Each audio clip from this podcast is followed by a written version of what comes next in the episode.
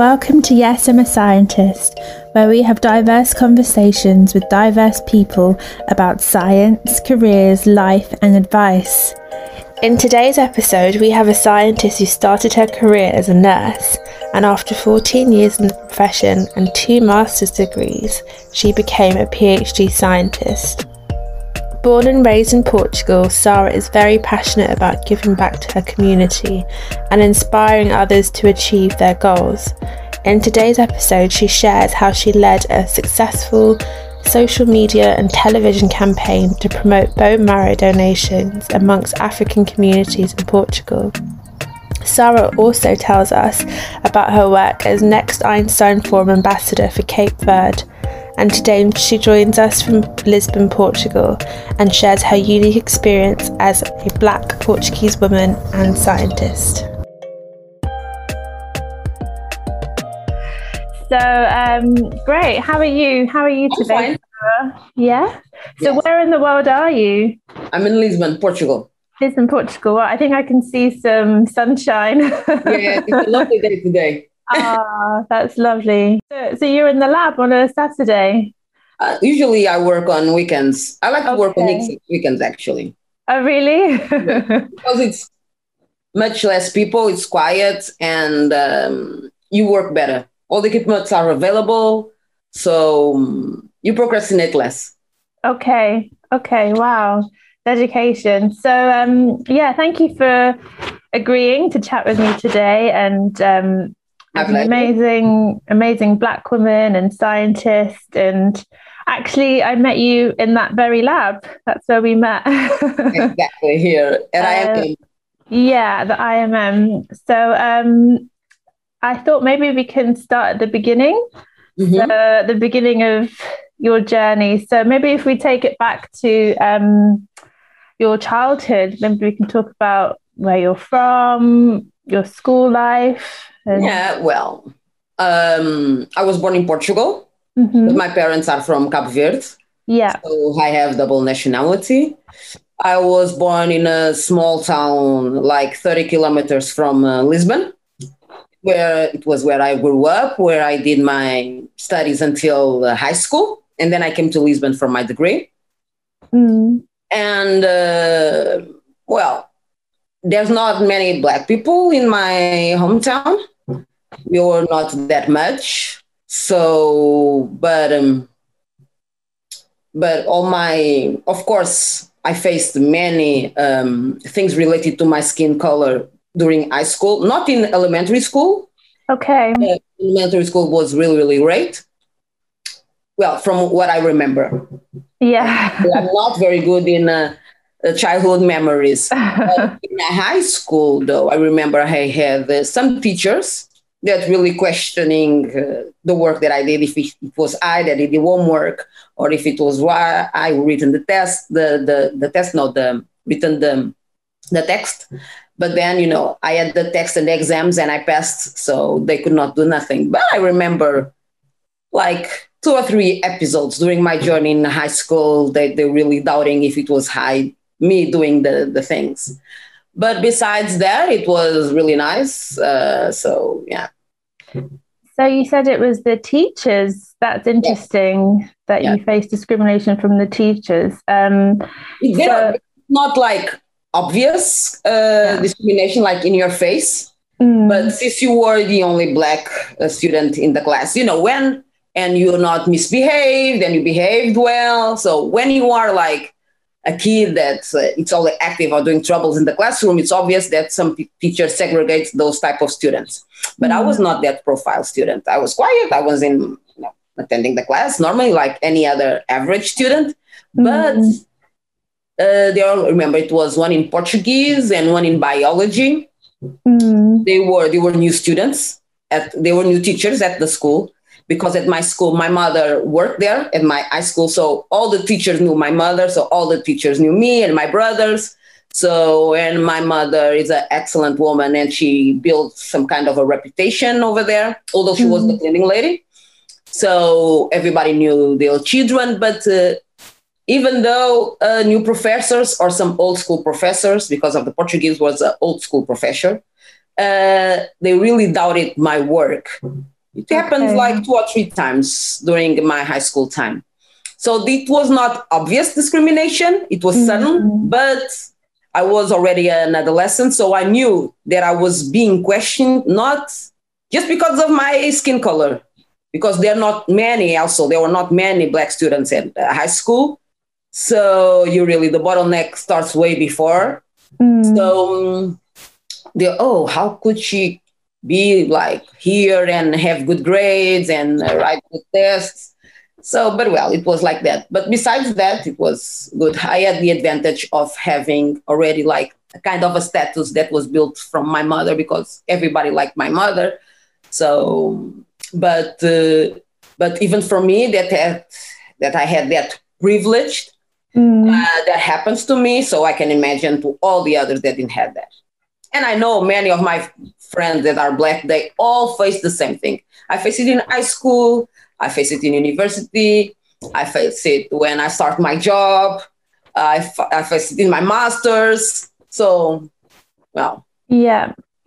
So you mentioned that in um, elementary school that wasn't an issue. So, um, but then at the same time in your community, there weren't many black people. When were you first aware of your blackness. All black families have that thing. I think we all have that uh, thing that our parents really soon talk to us that we have a different skin tone and that will impact us in your life. So mm. early on on i was a kid i knew that i was must be prepared that people will look at me differently just because i had a different skin tone. Mm. that, and my mother i remember i was a kid always my mother lectured us uh, with that thing and uh, since uh, childhood uh, and through life. She always prepared us for that. So I, will, I was very much aware that to be, you know, when those type of situations occur, mm. I could see if it was related or not to my skin color. So yeah. very much aware of that. In my childhood, in elementary school, I didn't have that. Uh, I don't know, maybe I, I was a good student. I had a great professor, professor as well. So probably she liked me like she liked the other students. So although I was the only, no, we were two in my mm. elementary school, two black uh, students.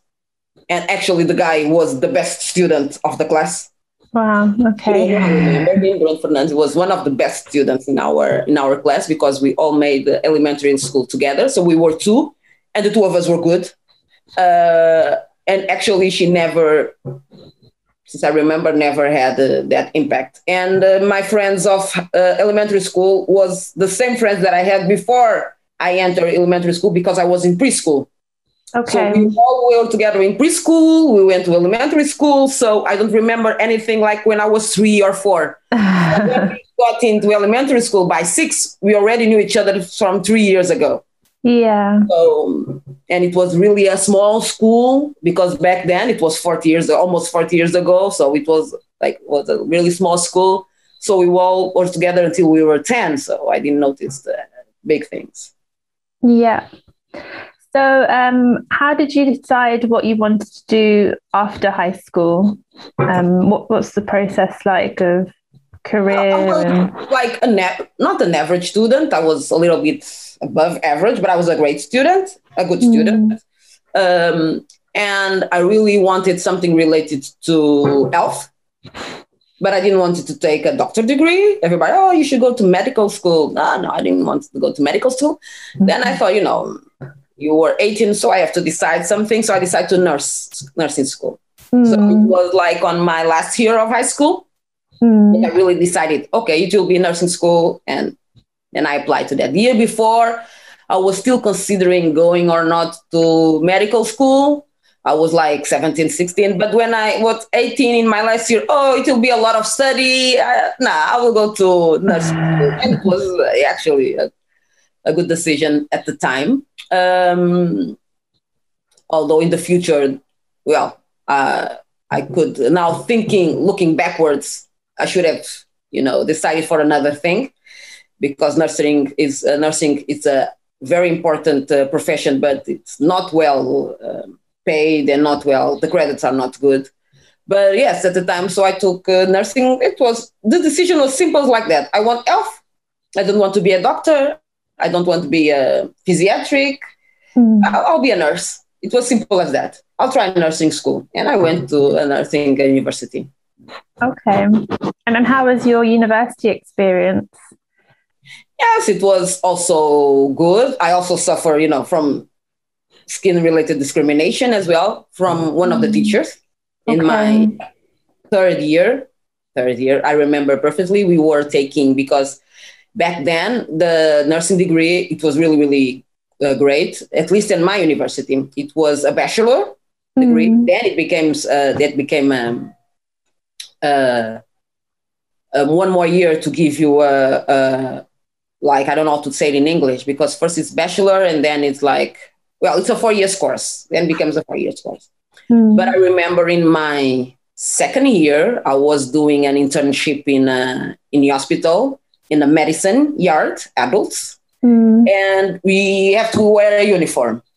So we have to wear also you know uh, um, socks, white socks like. Uh, really the ones that uh, compress your legs. Mm-hmm. And I, I, was very, always very messing with putting the collants and the socks. I always, always like, my mother spent a lot of money because I wear ones, and then I man I manage. I don't know why to you know break them all, and I have to buy a new one.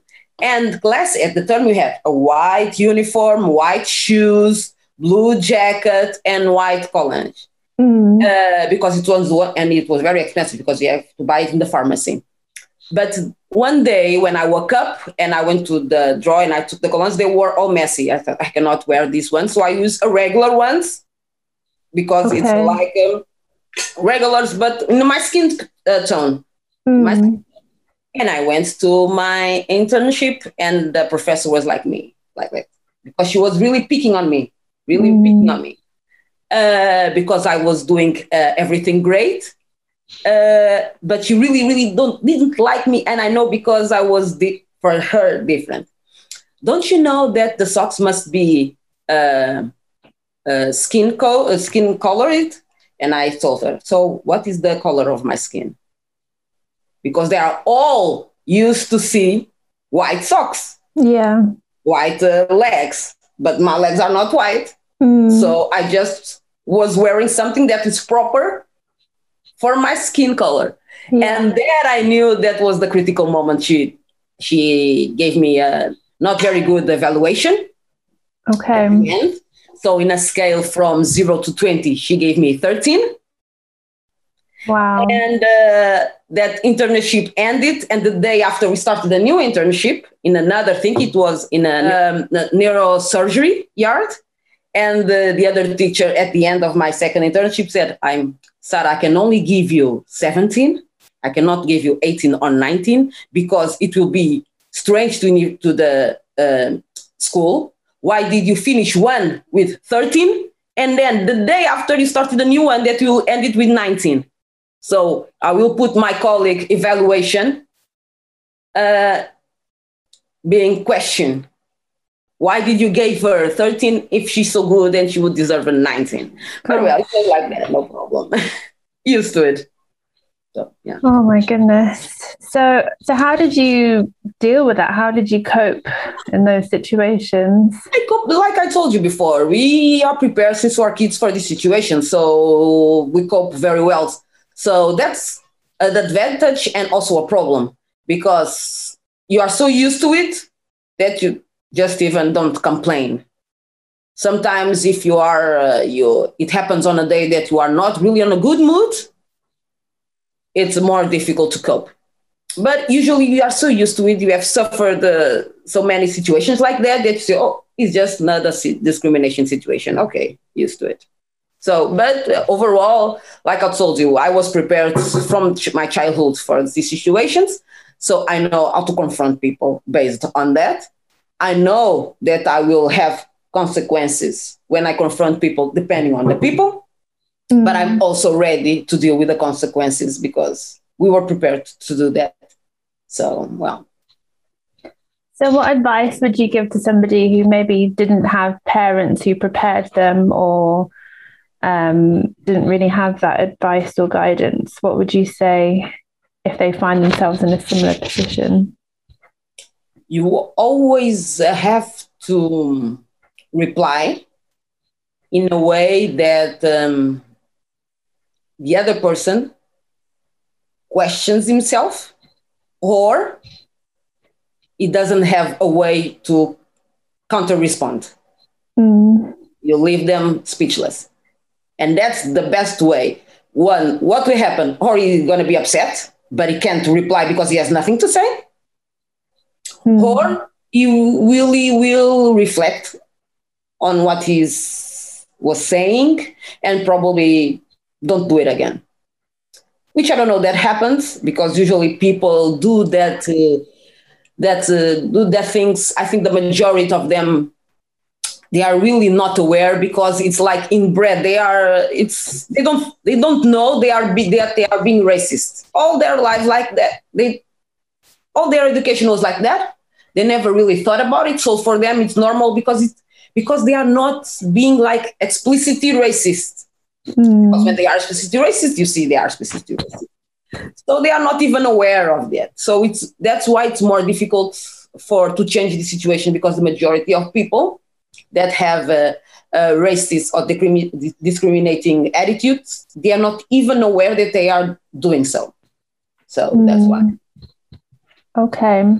So did you have um, a diverse group of friends or I don't know. Oh, no, no, no, no, no. The majority of my friends are all Caucasian, white. Okay. My childhood, my childhood, I've had friends. So we are 40 year friends now. And uh, yes, they are the majority, I could say like uh, 97%, 97, no, no, no. Until um, 15 years ago, I could say almost 100% of my friends were black, uh, were white. Mm. Uh, so yes, uh, but uh, I'm a very social person, so I I speak to a lot of people. So, but it's normal for them to be white because I was born in a city with 90% or 95% of people are white. I came to Lisbon and where I went to school, 99% of the students are white. So it's so it's normal that my friends are all white. So mm. if I grew up in a neighborhood in Lisbon where the majority of the the the, the citizens were uh, mixed or black or another cultures, of course, the majority of my friends would be like that. So my friends are the reflection of where I was uh, uh, born and raised. So yeah. Did you ever speak with your friends about what you experienced or Oh, and yes, and they don't simply the majority of them don't understand period. So I quit. Sometimes I we mm. discuss and I, you know, discussing racism is not easy. I get my tone voice very high and oh you don't you cannot speak like that. And I say you cannot speak other way around.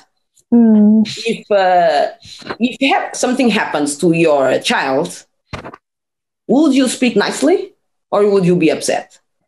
If it was mm. something that really happened to your child uh, and it was like uh, i don't know a crime or something you cannot speak about that peacefully and smiling yeah. because it's not a good situation so the majority of them don't understand mm. uh, the majority of them thinks there's barely no rest the racism in portugal but uh, i have many friends that really understand uh, they are all white of yeah. course, my black friends, all of them understand everything. that we even don't need to speak. We just look at each other. You got, you got it. I got.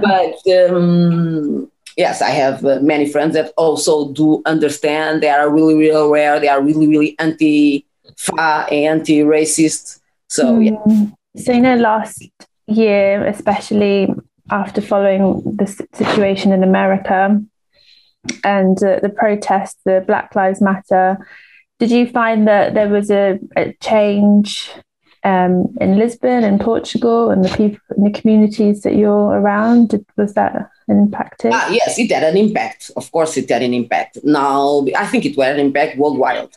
Uh, mm. Black Lives Matter in, uh, initiative has been uh, happening quite a long. I've been following way before uh, uh, last year incidents, and of course, it had an impact here because those people that uh, really think white people now i'm thinking about white i'm talking about white people that really also that uh, when uh, they are approached about racism, they do believe they there's something, but they didn't do anything yet.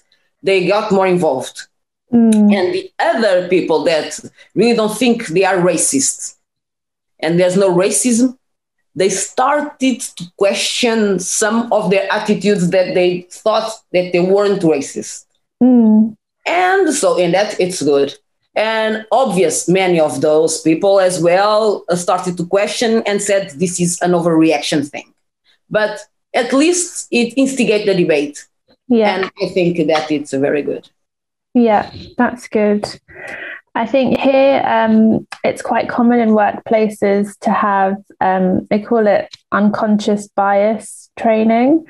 So it's training for staff to to show them that unconsciously they may you know treat a black woman differently to a white woman or an asian woman or someone who's older or has a different sexual orientation or gender um, is there anything like that where you work or where you've previously worked? Has there been any training to try and um, counter discrimination? Oh like uh like civilization workshop or something? Yeah workshops or hr trying to um mm, no explicitly no no.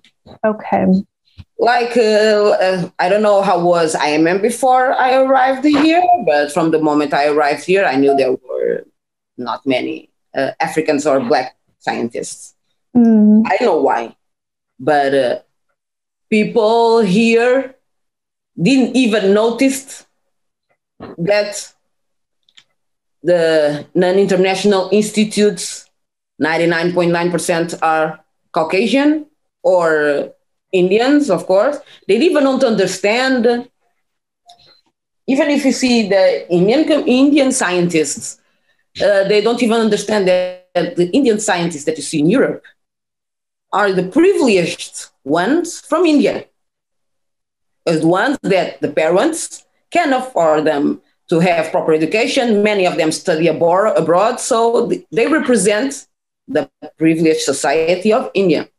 Mm. So they are not representative of a big country as India and as diverse as India. And so they cannot even understand why they didn't think about it, why there's no black people. And I'm not talking about uh, black people from African countries. I've been mm. people like me. Yeah. Black Portuguese people. Mm. And I remember once it was like I was here and I mean, I don't know, for six or seven months and I was having lunch and then the discussion was evolving and I said it was one PI at the table, it was several postdocs as well. Did you never notice that I basically one we are like three or four black people at IMM and you never question why?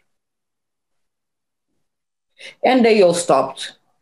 And one of the guys said, hmm, actually, now that you are speaking, yes, I never saw black. So they wouldn't, they never thought, that, mm. yes, I, there's not like black Portuguese people here in science. So again, it's like racism. It's a thing that they don't, they don't think about it. Mm. You were never told to think about it. And uh, the, the, the, the, you see the society, you don't see, you only look for the things that are equal to you yeah. you're not usually looking for the society as a whole like here so you know they'll yeah no.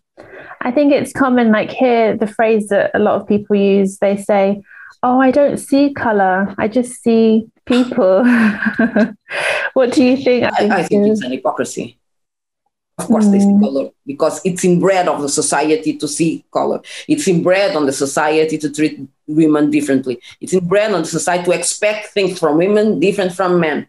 Mm. Um, they are not aware that the thing is within the way they think. So um, that's why they don't think I don't. I, they say I don't see color. Mm. If you don't color with people, it's horrible because come on, I'm not a, a pencil. Yeah. All the pencils. so, you know, but uh, yes, I've heard that. I don't see colors, I see people. All lives matter. It's not only the Black Lives Matter. And I say, of course, all lives matter. But the Black Lives Matter movement, it's not about questioning the relevance of being a human person. mm. because all, it's the thing that we are not even treated as like. Yeah. Yeah. yeah. No, definitely. So, going back to your journey, so you went to university to be a nurse, and mm-hmm. then you were a nurse for 14 years. 14 years. Um, and then you decided to then move into science. How can you talk to me about that transition? Well, actually, it was kind of a coincidence okay. uh, because uh, I was, like you told, I was a nurse for 14 years. And um, I was seeing that uh, the future in nursing in Portugal was really, really bad. I've seen it 10 years before already. In what way? What do you mean? In what way that I could not, um, you know, I would be stuck in that position forever, doing the same thing until I was uh, 60 years old and being uh, bad paid and the situation changed a lot since 2001 when I started uh, nursing and 2015 when I left. The society mm-hmm. changed a lot in those 15 years. The people changed a lot in those 15 years. I remember when I entered in 2001 because I worked in the pediatric hospital. So back then it was like 20 years ago. Uh, the parents uh, were really they respect your work. So they understood that the situations were not uh, easy, mm-hmm. but they mm-hmm. respect your work. And uh, all the parents, before the, the children or the child left, they would say goodbye to every person that was working in that shift. And I ended in, and when I left in 2015, so many people, when they were discharged we just went to the bed. Oh, they left. We didn't know that they left. They got the medical medical doctor discharged and they just left. They didn't say goodbye to anyone. Uh, parents were way more um, complaining for simple things. They didn't appreciate the things that you were doing. Not that I need, I know that I'm doing good. I don't need people to tell you, oh, sorry, you're doing so good. I don't need, it's not that type of appreciation that I need. Mm. Uh, but it's the type of respect for my job. Yeah. And it was not being respected what I was uh, doing. So the parents change. It's another generation of parents that uh, are educated differently. Uh, and I saw that, and I was no, this is too much responsibility. If something happens, uh, I will be the one that will be really in a very compromised situation, and I'm not paid enough for this. So it's been actually after, I don't know, five years after, not even five, like four years after I enter uh, nursing, I knew already it's done for me. Mm. Uh, but I was never able to, I didn't want to go abroad. Many people went to the UK and uh, Switzerland, and I didn't want to go abroad because Lisbon, it's great and wonderful weather. I have all my family and friends here. Uh, but uh, I also didn't have any type of qualifications to do anything else. So the only possibility was to take another degree. Probably I should have taken another degree and something else, but I did not. I took a master's, but didn't help anything. Then I took another master's, then it didn't help anything.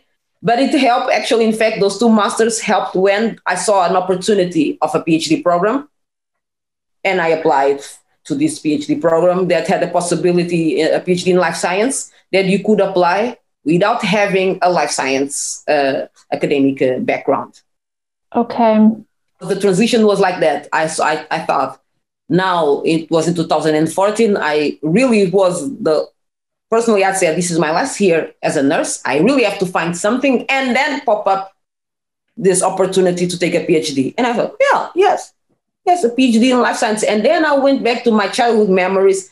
I played a lot as a biologist, but oh. a lot, a lot as I remember perfect. Me, my friends, and my brothers, we had like the explorers club, like from we were I don't know six until eleven. So we went to the woods and pick up animals, pick up plants, and do a lot of things dissect animals uh, you know put the books with different type of plants label the plants do experiments with um, detergents, soap. we even had a microscope and we did it for years. We built our own cabin where wow. we, we had a record, we had a diary where we put everything. So I thought, yes, yes, I will take a degree in life science in a PhD. Wow. So that's my transition was simple like that. So it was an opportunity that I came across with. Just apply and I was lucky enough to, you know, to get selected. And I think that the two masters that I did before, that I thought that didn't help because it didn't help in my career as a nursing or to change in something in the big health uh, department. At least helped me to, you know, to qualify to be a candidate for the PhD. Wow, that's great. So, can you um, tell me about the two master's degrees? That's amazing. Well, I took a master's in public health, mm-hmm. and then I took a, master's in uh, HIV. It was one in 2005 and the other in 2007. So, was this part time whilst you were still working as a nurse? How was that? I was working as a nurse, doing my shifts, morning, late, evening shifts and having classes and well i just have to adapt well yeah wow that's great so how is it um, starting a phd without necessarily having the biological background well, this PhD program is uh, from IGC, uh, another uh, research institute in Lisbon. And uh, it's really great because we have one year classes before. Okay. Of course, it takes you time from bench work. Mm. But during that uh, uh, one year classes, we had uh, every week we had new scientists because it was all scientists, all PIs from around the world mm. that give you classes. Every Monday, a new set of four PIs giving you lectures for a week. And it was divided in four uh, models, uh, like uh, since I recall, fundamental biology, marine biology, plant biology, and the last one was immunology and tropical diseases. Mm. So we had almost the full spectrum spectrum of life science uh, fields, classes of everything. So we could decide whatever we want. So they gave you, of course, they talk about their research and they gave you general knowledge about that field in particular. So it was a good way because, and for me, was really good because the thing that I remember from science was 20 years ago when I studied DNA, double helix, and that's all. and RNA, and I don't remember everything. So I did struggle at the beginning. Um, I remember the first three months was really, really hard because I was really not understanding what they were talking about. Mm. Majority of my colleagues they have a life science uh, background because they all study biology in their university. So for me, it was really hmm, let me see. I didn't understand, but then the thing, you know, the machine went going and everything went perfectly, and I'm here. So, wow, that's amazing. And so, what are you? Just a brief summary of, of what your PhD is on. So then I decided to. I really wanted to work with host pathogen interactions, uh, and then I thought, yes, I will work malaria. I think yeah, Plasmodium. It's a good parasite. It's a good microorganism that I want to work with. And then uh, I applied to this lab where I'm current, uh, the Maria Mota's lab here at IMM. She works in the biology and physiology of malaria. And uh, well, it's what I work with. I work with the liver stage malaria, actually, a protein that is mainly expressed during the liver stage of the disease. And basically, what I do is fundamental biology, uh, fundamental work, molecular and biochemical work, basically. Mm. I was not expecting to do that. Mm-hmm. Uh, really, I remember. I know looking back, I see when you see the movies, you know, people pipetting and things. well, it's molecular biology stuff that I'm doing now, and yes, working with uh, one important protein from the liver stage, and it's that. I'm on my last year. I should have uh, um, finished already, but well, hopefully, I will finish now in 2021. Yeah, no, that's great so outside of your career um, you're really passionate about the African communities and giving back and outreach. Can you tell me about that passion? And yes, because when you ask me, oh, did you felt something when you were growing up? That's the thing. The only thing that I felt always is why the hell I'm the only black person in my class. Mm. And then when I came to uh, normal, I could understand that in my hometown we are not that many, mm. and. Uh, many of them, unfortunately, as I, I as me, we came from poor uh, families, so you are already segregated because of being poor. But others had worse conditions because they live like in the projects, you know, and people like to, unfortunately, put bad labels to projects, and that's one thing that I always hated because I always I had family here in Lisbon that live on the projects as well Mm. And uh, I came here very often, and there's no greater environment than uh, living there. And people really are not, there's a misunderstanding what is living on the projects, totally misunderstanding. People don't understand the diversity, the cultural thing, the um, solidarity that happens on the project that doesn't happen where I live or many other many other places. And then I, I started reflecting on why we are so many black people in high school and university. Real soon i could understand that it was a society problem. And that when i came to lisbon to take my nursing degree that was obvious. That was because i left my hometown. I come to the capital city. So we could see that because the diversity is on the capital city mm. we there are a lot of uh, immigrants and still when all the places that i wo- go because all my friends are white so all I do is like Caucasian type of culture. Mm-hmm. There are not mm-hmm. so many black people. So one thing that always upset me was the lack of representativity of Portuguese black people as myself mm-hmm. in all sectors of the society. Yeah. And it was a thing that I always, always uh, wanted to do something and uh, to change. And uh, with uh, the NEF uh, uh, initiative, my main objective to enter the NEF was to be able to tackle that issue that after that in here in Portugal. Because how to have ideas to promote inclusion and uh, to stop the bottleneck after elementary school in Portuguese African descendants students and that for me it's what i think it's very important. And uh, and to start doing that is to show and to tell other people other african people african descendants just like me we can all do this. Mm.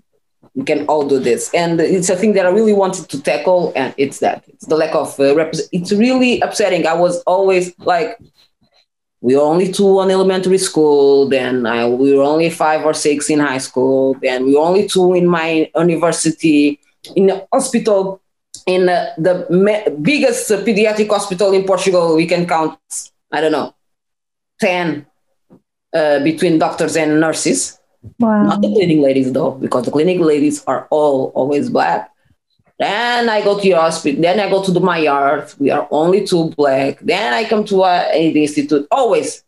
And this was a thing that I really wanted to to tackle. You were involved in trying to promote bone marrow donations. Oh, that, that and actually also that thing it's interesting because it was a child that came from Cape Verde. Okay. Yes, and she had um, a disease and a hematopoietic disease that she didn't produce her bone marrow stopped and she mm. was really desperately needing a bone marrow transplant the relatives were not compatible mm-hmm. so the only tr- only way that she could survive it was with the bone marrow transplant and she was already in our uh, yard for six months more than six months wow. one day she could not leave the room ever ever leave the room we had to enter you know how we are all dressed up like now with covid times? Mm-hmm. so we had to enter like that to protect her. Of course in her bedroom she did everything bath toilet everything in that bedroom. And one day we were um, on her nurse room. I know you know i was uh, telling the, the things to the other shift that was entering. And then one doctor said because we were discussing our situation that we need really to find the uh, transplant because she did uh, blood transfusions like every day. And uh, the thing was getting worse. Oh, we really need to find a way to. Many doctors, the doctor teams were amazing, really to find a way to help her. And then someone told, so said like that, you know, and that people, they really don't go. Um, that people are the black people and that people they really don't go you know to be to donate uh, bone marrow. And that thing really upsets me up from that moment. I said now i'm going to do a bone marrow initiative strictly directing to black people because they are neither but not aware why black people don't go there because many of them are illegal. Hmm. they cannot many of them are not even aware of that they can do this, that people need, you can donate these type of things. And they just label them as, you know, they don't even donate. And then I developed this initiative, like really uh, to incentivate uh, Africans and African descendants worldwide to register, not only as a bone marrow, but as a blood uh, uh donors. Mm. Because we black people, we are really diverse in terms of genetics and it's really important to have you know banks of bone marrow and blood really diverse. And it's true that we there are not so many black people registered because the majority of black people is in the african continent and the majority of african continent don't have african countries don't have the f- proper facilities to have a bank that respect the international law to have uh, to collect uh, bone marrow donations so of course, the, because all the bone marrow centers are connected internationally. Okay. So you need if you're in the UK and you need a bone marrow uh, transplant, someone from um, the US can be your donor. Okay. But not someone from Uganda. Mm-hmm. But just because Uganda don't have the facility to have a center of bone marrow donations, because if they had the facility, Ugandan citizens could be volunteers and donate just like any other country. Mm. Uh, well, here in Portugal, we, we give it freely. In the US, I know you get money for being a donor. But here, it's like for the Portuguese way, it's really a volunteer action. And I did that initiative, and after six months, we were able to find a donor for the kid. Oh, that's amazing. That's so good.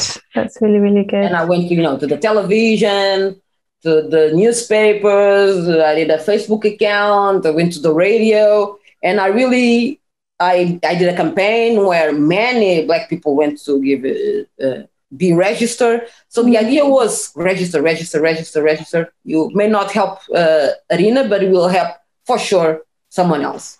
Yeah, yeah. yeah. Oh, that's fantastic. Yeah, that's really great. And I really have to say, in my 14s of uh, being a nurse, that for me for, was my highest point. I think it with what that happened in 2012.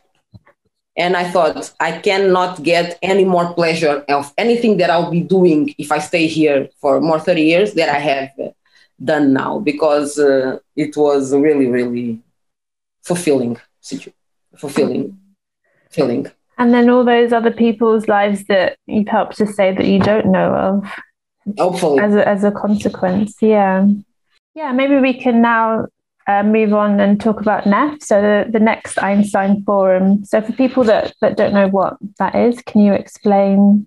Well, very briefly, it's a very important Pan African initiative. Uh, and it's to show to the rest of the world there's a lot of, of African and African descendant scientists. So, yes, we are underrepresented, but yes, we do exist uh, and based on the continent. And the initiative basically happens to every two and two years. They select an ambassador for each African country mm-hmm. to promote uh, science, uh, so STEAM, science, technology, technology, engineer, and math initiatives to your country.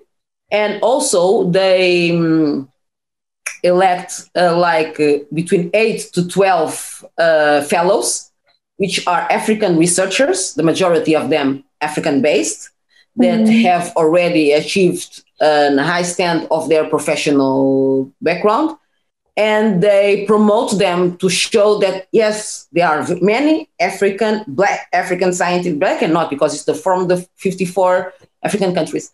Uh, they, we are many, we exist, and to promote them. And it's a really good. It was a, for me, it was a really good initiative in many many ways.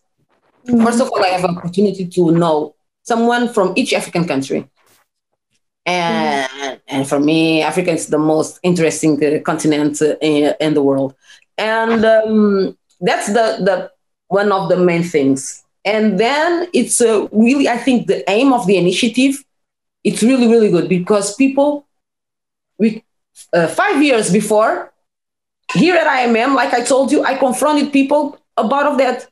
So for them to think why there's not too many here but for them also think that but they, they exist african mm-hmm. scientists exist and and I really think that that's the purpose of that initiative. It's promoting African-based sciences and to also to see that we exist and even in our current countries to show African people that we have scientists. So mm-hmm. if you mm-hmm. want, we can, you know, enlarge this pool of uh, researchers. That's great. So, how did you get involved? How did you hear about it, and how did you? I heard about it because the initiative started officially, like it was launched in 2013, I guess, but the first edition was in 2015. And uh, a colleague and friend of mine from my PhD batch was elected the NEF ambassador for Cape Verde from 2015 2017. So that's how I came across with the initiative. Okay. And then I thought, well, I, I think this could, this initiative is the ideal initiative to give me the some tools to how can I design something to promote a more inclusive science here in Portugal mm. and also in Cabo Verde, of course. Uh, and I applied to the NEF and to be the, the ambassador for the Cabo Verde from 2017 2019. And luckily enough, I was uh, elected. Yes. That's great. And uh, it was really, really nice. And I had the opportunity to develop African Science Week in Cabo Verde in 2018 and 2009, really to and uh, really to show the um, to the Cabo Verdean citizens uh, and the Cabo Verdean students and Cabo Verdean, you know, to see you can have a career path in science. Mm-hmm. Also, so that science is in everything on your daily life, and uh, you know to do public engagement with science, and not only public, also governmental engagement. So them to value uh, the importance of having uh, Cape Verdean researchers and really to promote research as a political goal when you know they are in uh, power um, and it was really nice. I had the support of a lot of people and the help of a lot of people in Cape Verde from the universities and um, um, civical movements, teachers, everything. It was really, really great. Oh, that's great. So, um, the African Science Week. So, uh, can you just explain what that entailed? Yes, it's um, you design. Um, well, the ambassadors have the free will to design whatever they think it's proper to promote STEAM during a week in their countries. Yeah.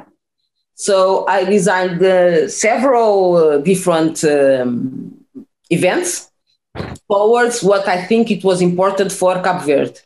Mm. So in the first year, since nobody have heard before about that, mm-hmm. uh, I decided to do a radio podcast so every day it was a, a thing, a five minute podcast that would go nationally broad in the national radio about science.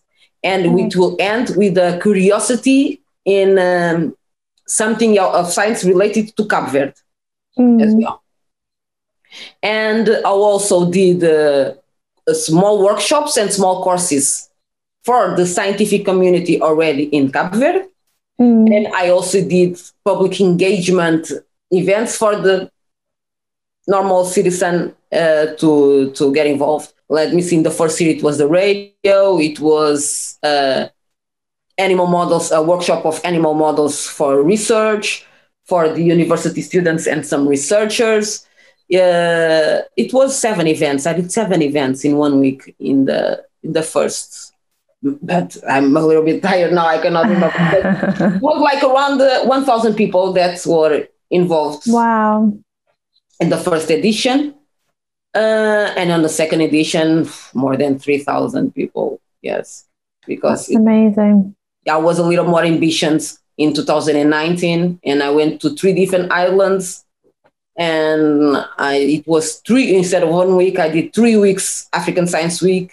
Wow! And uh, yes, so it was different. It was more ambitious, but it went really well. From things from agriculture workshops to um, workshops for elementary school uh, teachers to learn how to do experiments, from the basic experiments for them uh, on the classroom.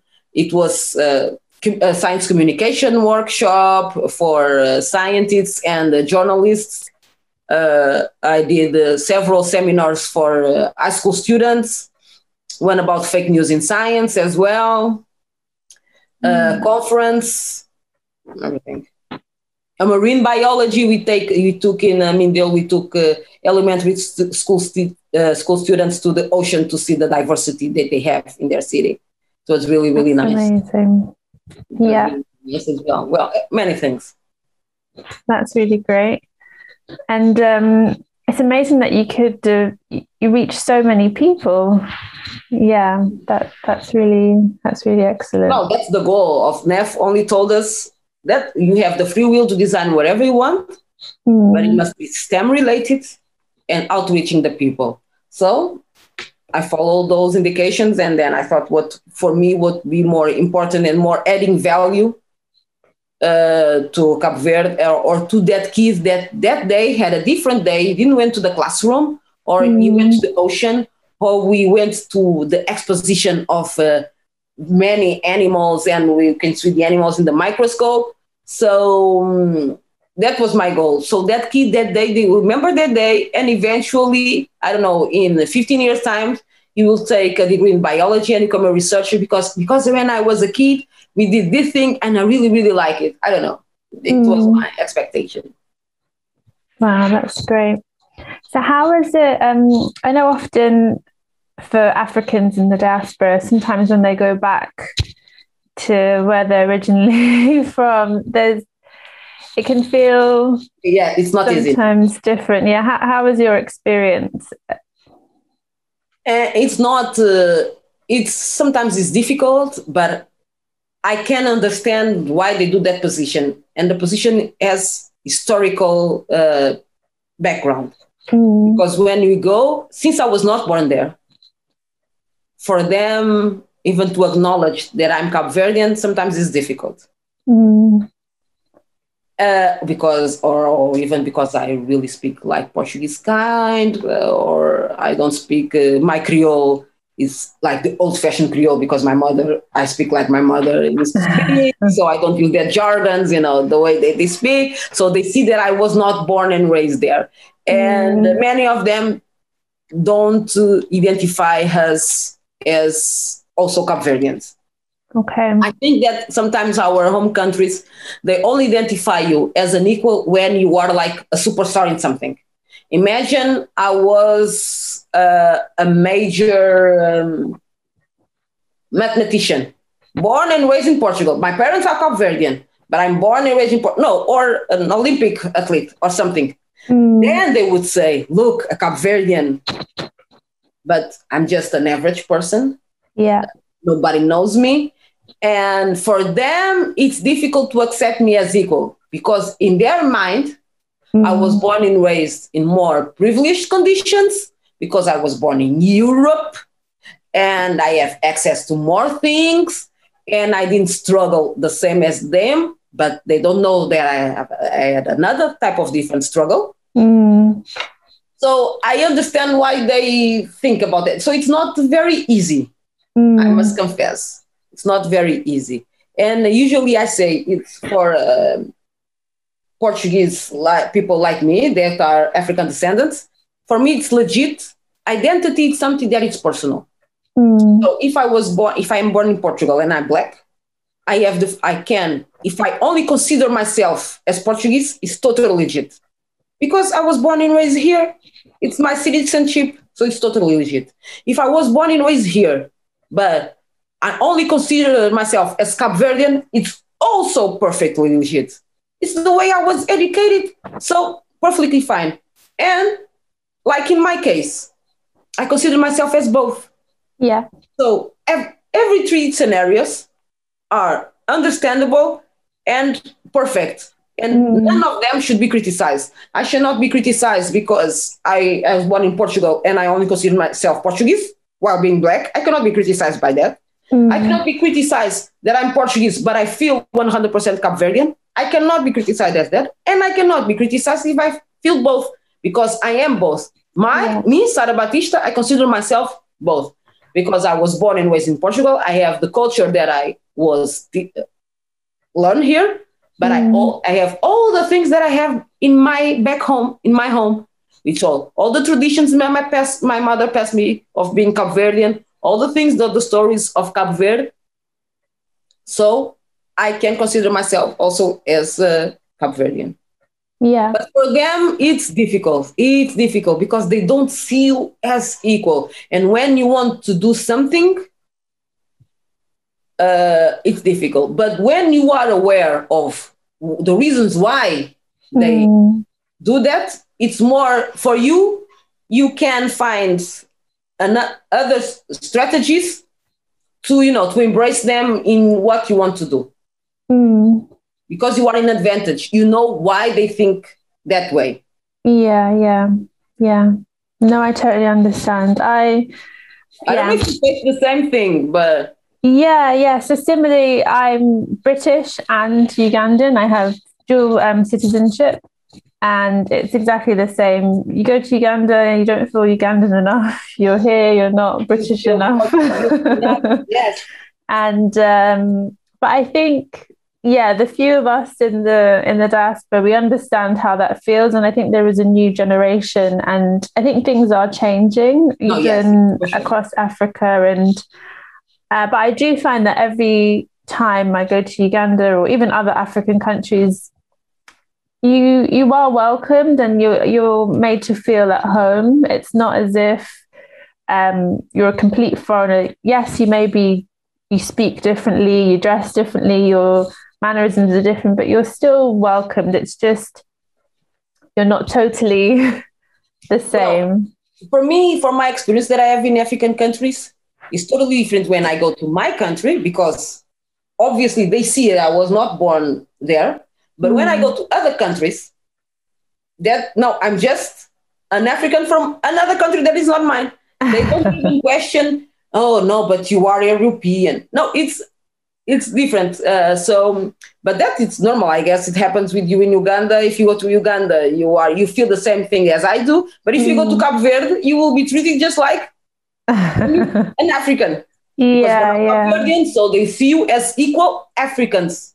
Yeah. So, yeah. yeah. But I really think also it's changing, and um, for the better. As actually, mm. the continents it's starting to think as a continent. Really. Mm. And uh, hopefully things will change for the better. NEF initiative, it's one of that uh, initiatives, at least towards science, mm. that wants to promote that. Uh, so um, I really think, and it's really great to see all the 54 countries together to, and it's really, you don't have, you don't have another continent so diverse as the African continent. Yeah. So it's really, really good and be much more inclusive to each other, to our neighbor African countries. So I think the future is changing for the better, slowly, but it is. What do you think about um, so Africans in the diaspora moving back to Africa? Many people are going back mm-hmm. uh, in all sectors, not only in science. Uh, but uh, for on the science, one of the thing of NEF also is that is to promote that uh, the diaspora goes back to the con- to, the, their country in Africa and do something from there. Mm. And I really think it's great, and I really think that it should be done. But oh, but I also think it, we still have a long way to do it. Mm. But there's been a long, long, also many things that is um, that has been doing in place, and people are returning and doing already amazing things. Uh, but for me, I have another perspective because I think uh, things must be working in both sides, mm-hmm. both sides. So I think definitely, if you have the opportunity to go back, you should, and if you want to. But then I think we have the situation to tackle the diaspora. Yeah. The ones that are here that don't even manage to go to the university. Yeah. And I think um, we can get only we can promote that if you work both sizes. Yeah. So if you are in an African country doing that, and if you are an African in diaspora mm. doing something different. Yeah. In the diaspora. So also. So like imagine I become a big well scientist, which I will not, but imagine I become a big well scientist in Cabo, in, Port, in Lisbon. I will always make sure to state that yes, I'm a Portuguese Cape Verdean scientist. Mm. I will always have to state my heritage, my uh, my country, Cape Verde, always, because that's how I can promote my country, and I can encourage others that was born here just like me, but also Cape Verdean, to do mm. the same. And also, then I, I don't know, in 10 years, 15 years, I have the conditions now I already stable here. Now I can go to my country and help those that are already there. So I think it's the many things that must be do must be done at the at the same time.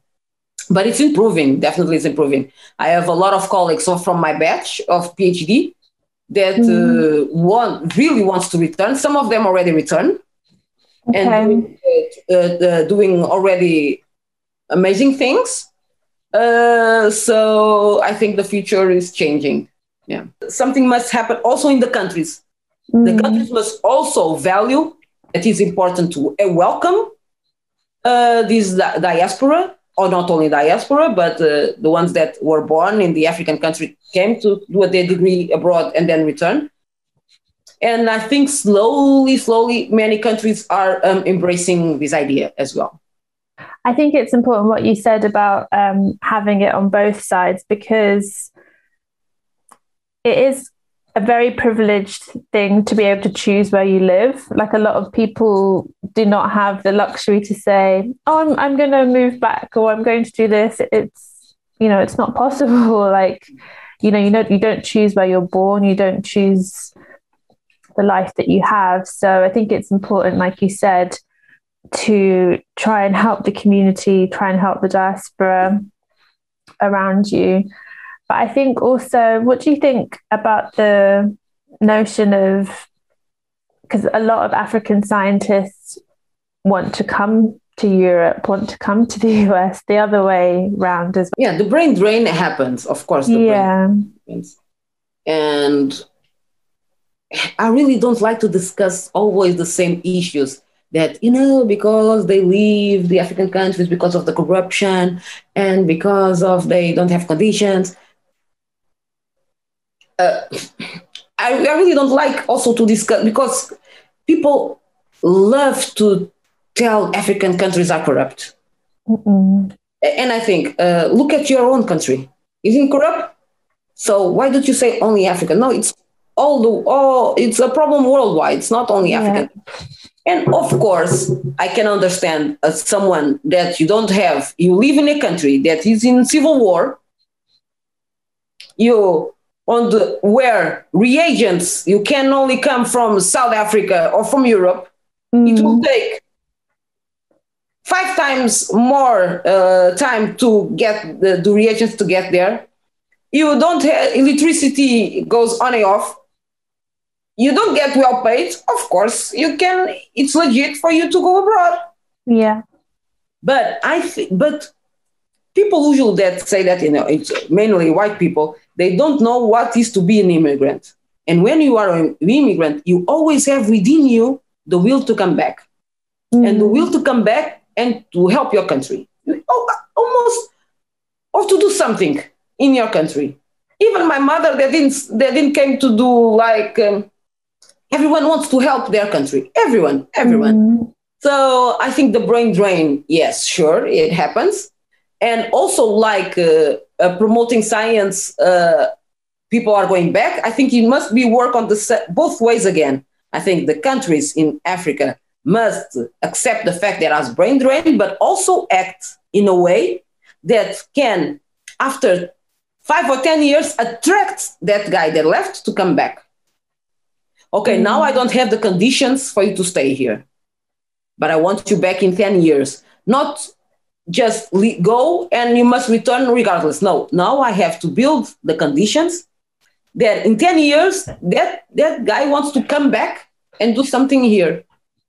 Mm. And uh, but for that, they, you also need someone with this type of mentality in power, you know, to have to apply this type of decisions because these basically these are political decisions. Mm. And if you mm. don't have someone, you know, in the government that thinks this way, you need to have some someone that thinks this way, that envisions the future in science as uh, like this. Of course, uh, NEF initiatives uh, work like a good lobby in that way because mm. we also lobby that way. Also, we need, uh, that's why it's important also scientists went to politi- in politics. So for them to lobby and to pressure as well, not to stay only on the bench, but to do things in politics because you you know you must um, you must uh, do everything not only one way two sides three sides all the things that you can do to with the same goal. Yeah. Yeah. I don't know if i explain myself properly because sometimes you know i'm not a native speaking english so sometimes my my english my words may miss but well. No no that was great no that, that was really great. I think you articulated that really well. And um yeah i think i've sorry i've taken a lot of your time so maybe we can can wrap up. But i just thought are there any final bits of advice or? Yes i really wanted to first for every european black citizen. So i don't think i think it's important for you you have the right to feel whatever you want so don't forget that you are european as well 1st mm-hmm. of all if you want to feel that and uh, don't neglect uh, the privilege of uh, your African uh, heritage, and we are we are resilient. We are used to you know to difficult conditions, and I and it's going to be difficult. You I, I you know I like I told you at the beginning in the high school and everything. It's going to be very difficult, but um, this seems like a cliche, but it isn't a cliche. Just forget about it and keep on doing your thing and just don't go on the just don't fall down on the pressure of the society of the bottleneck to segregate uh, uh, black people and uh, it's of course it's difficult when you are on the environment when you all see like this you cannot uh, see open so of course oh but well i can see is that all my my colleagues they went to the constructions they didn't study, they went to the constructions. Just because they went there doesn't mean you have to. Take the advantage of seeing what the other people, the Caucasians, are doing. Look, uh, brother, look, because don't forget that you are European as well. So look what another person is doing, regardless if he's white or black or Chinese or Spanish or Indian. And if you want to do that, do it because you are European. As him, don't think like, oh, my friends do this and oh, that it's only for white people. No, it's, we can do it uh, everything. Look at look at me. I did nursing. I didn't understand a thing about a protein, and I'm now doing uh, fundamental biology with 40 years old. So I think there's always time to change and there's always space to learn. And really, we I think the best advice that I can give from my life is that mm. because really I'm doing a thing that I was not, uh, I didn't have the the academic background to do it. But if you know someone that can give you the tools, if you know someone that is doing that, mix the two of them and do it because you are able to do it. I don't think I don't know if I'm expressing yeah. Uh, yeah, that's really great. That's but my really... message is um, take the advantage of uh, if you live on the projects or if you live on the ghetto, take all the advantage of uh, living in those in that neighborhood that for many of people are considered bad, but it's not bad because we learn a lot of skills, social skills, and look of the the what is the lifestyle, not lifestyle because lifestyle is a bad word. Look what other people outside the projects do. If, if you want to do that thing, if you want to be an engineer, go and be an engineer. If you want to be a lawyer, go and be a lawyer. I know that will be rough on you because on your neighborhood they, they won't laugh. They won't have. Uh, uh, um, lawyers university. So you have to go more. So you have to go uh, farther. So for you, it will be more difficult, but you can do it. You just can do it always. That's great. Yeah. I don't know where I'm going to be next after I finish my PhD. I don't know. I'm not going to stay in science. I want to do something else. I'm still thinking of it. Uh, but I always take everything a little bit from my past with me. So I took a little bit of the nursing to this. and then I took a little bit of this and then the nursing to the NEF. And then I will take something of the nursing and this and the NEF to something. And it's, you know, think, really think of the, the things that you learn. And, um, you know, our times give you lessons as well. So Mm. No, that's great. Um, so I think um, one question I didn't ask you was, has your gender played a role? Do you think in your in your journey? So being a, a black woman specifically, there's a lot of stereotypes relating to being a black woman. But in a journey, what professionally? Um, as a whole, as a whole, yeah. Well, professionally, during nursing, no, because nursing is a classic woman profession. So okay. Not. Yeah, IMM uh, as a researcher here in Portugal, well, of there's a lot of women in science. Uh, on uh, PhD level, uh, postdoc level, PI level as well. That's a, a lot. So that I don't, uh, I don't, uh, I didn't face. Of course, I faced the thing of being a woman itself, all the th- on the streets. That that I face, of course. You know, you sometimes you when you walk by yourself at the night, it's totally different being a woman or, or being a man. It's totally different, but that's the thing of being a woman. And being a black woman, what do you face? Is you know, it's the stereotypes that you face because it's like the stereotypes that you face of being a, a white blonde woman. They also have the, the, the many stereotypes. So the all the stereotypes that you can think related to black women, I've mm. encountered mm. it. Okay. All of them. So for the good and for the bad, because stereotypes have both ways. But usually when it's uh, black related, the majority of them are, are bad. But mm. uh, but even if being you look like a, imagine a, a white blonde person, woman, it's also very here in Portugal. Imagine the Portuguese woman typical are not blonde. Okay. So blonde women are really like the a standard of beauty here. Uh, okay. Being blonde, but also at the same time, it's being oh you're so pretty, you're so dumb because if you are pretty, you cannot be intelligent as well. So you know there's a lot of stereotypes related to gender and to when you mix gender and uh, skin color. And regard in uh, what's of being black and woman, yes, I faced, you know, you know, I can't say it even, you know, the the sexual stereotypes of uh, African woman. That's the most uh, professionally, not because my profession, like I told you, it was basically woman. So mm. only the thing that I could uh, suffer is for being black, not for being a woman. And at IMM, it's nothing gender related as well.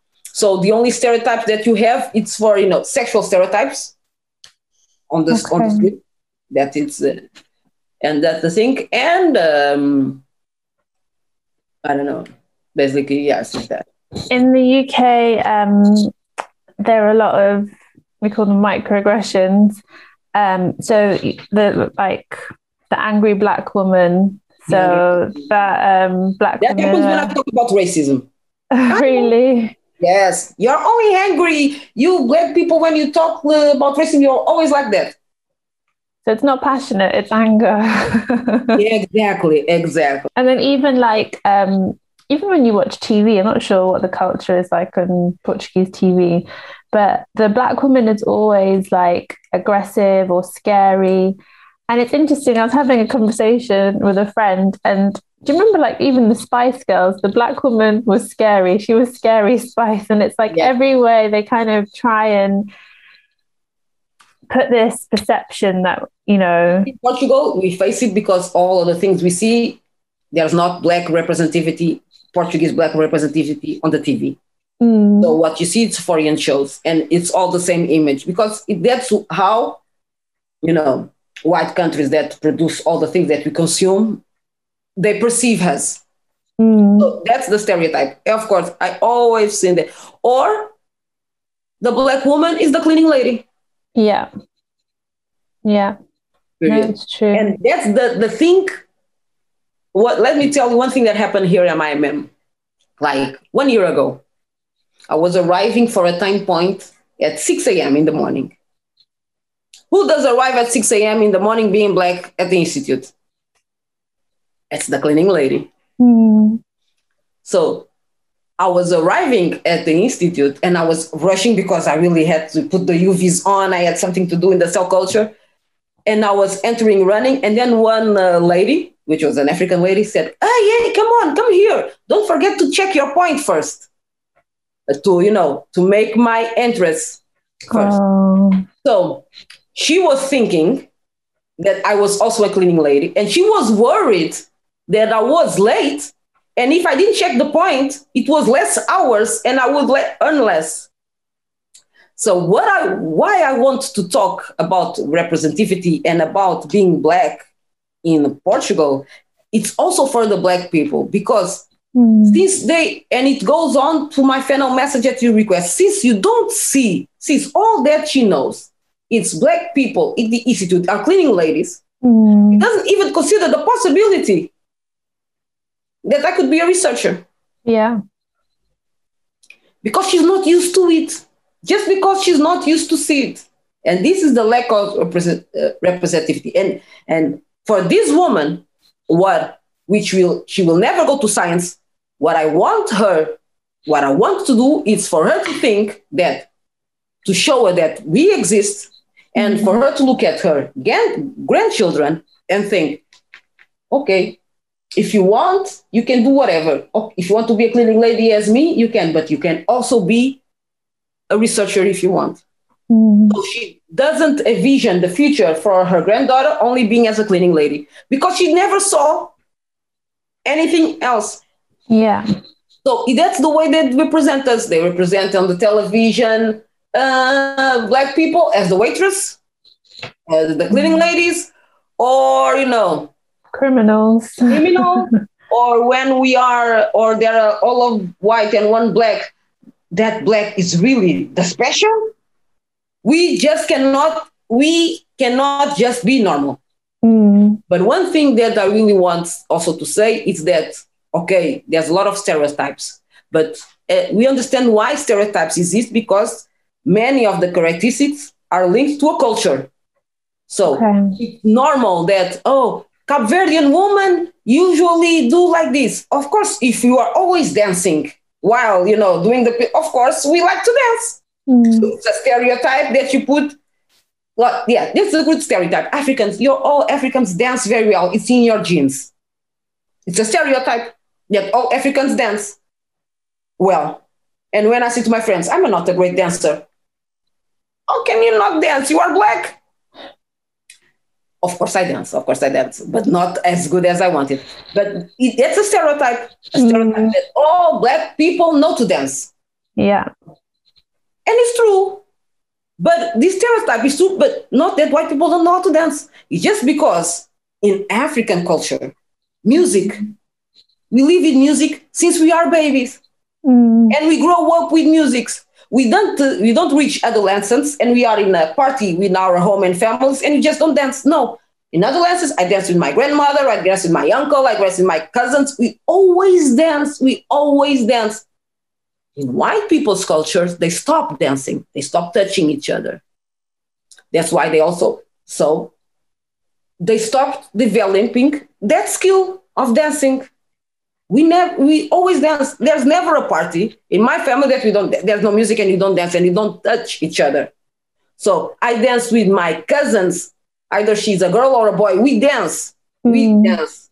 So it's not that all Africans dance. No, it's just keep on dancing. They don't dance because they stop. You go to. They don't dance at all, just because of that. But if they if they do it just like in our culture, of course they would. Uh, they dance. So there's that stereotype.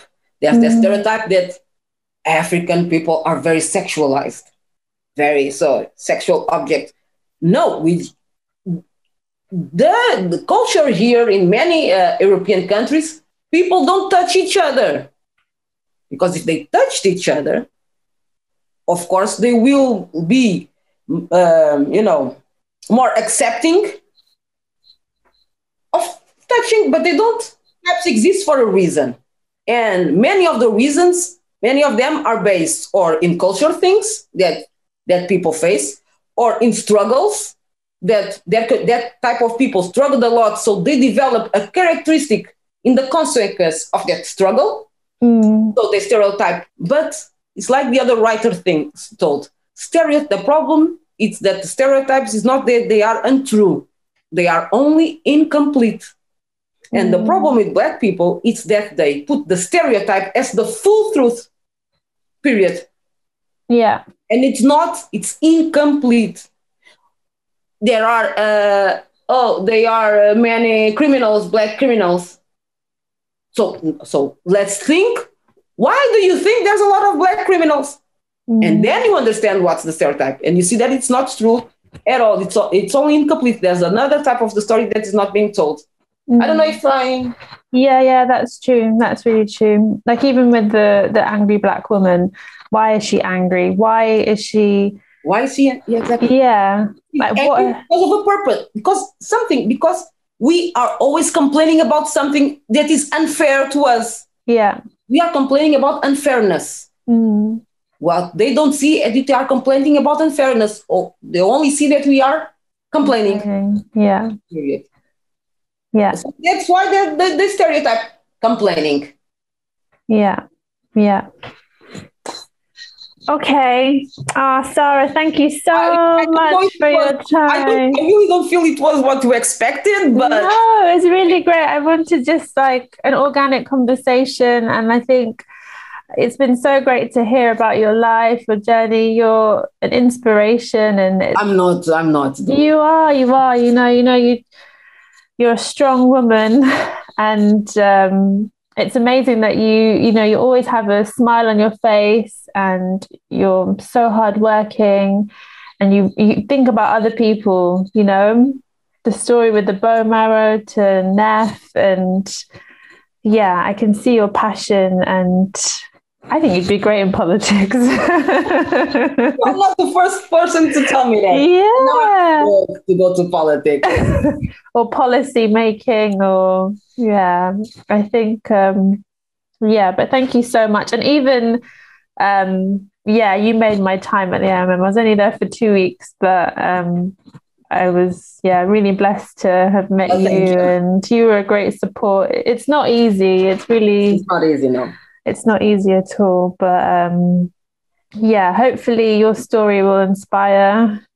Well, I don't know what's going to be the end of my story yet. Like I told you, I don't even know what I'm going to do when I finish my PhD. But one thing's for sure what I've learned here, I will take with me. Yeah. And when I learn with the good things or I learn with the things that went less good, because we always learn, I will take with me as well. Like I take with everything. And what's that's my moral of life.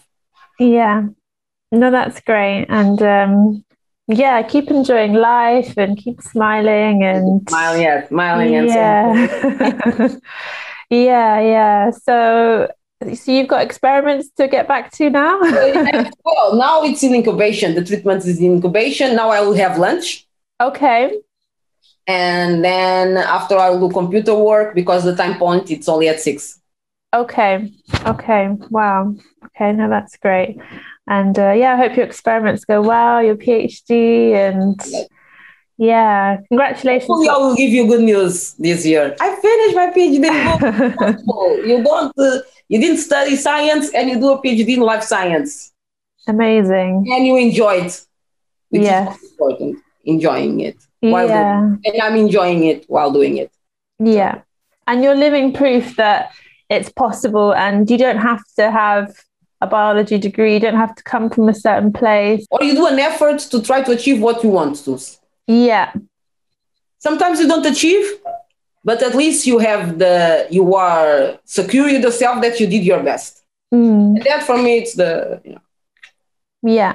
Yeah. No, definitely. Important. Okay, great.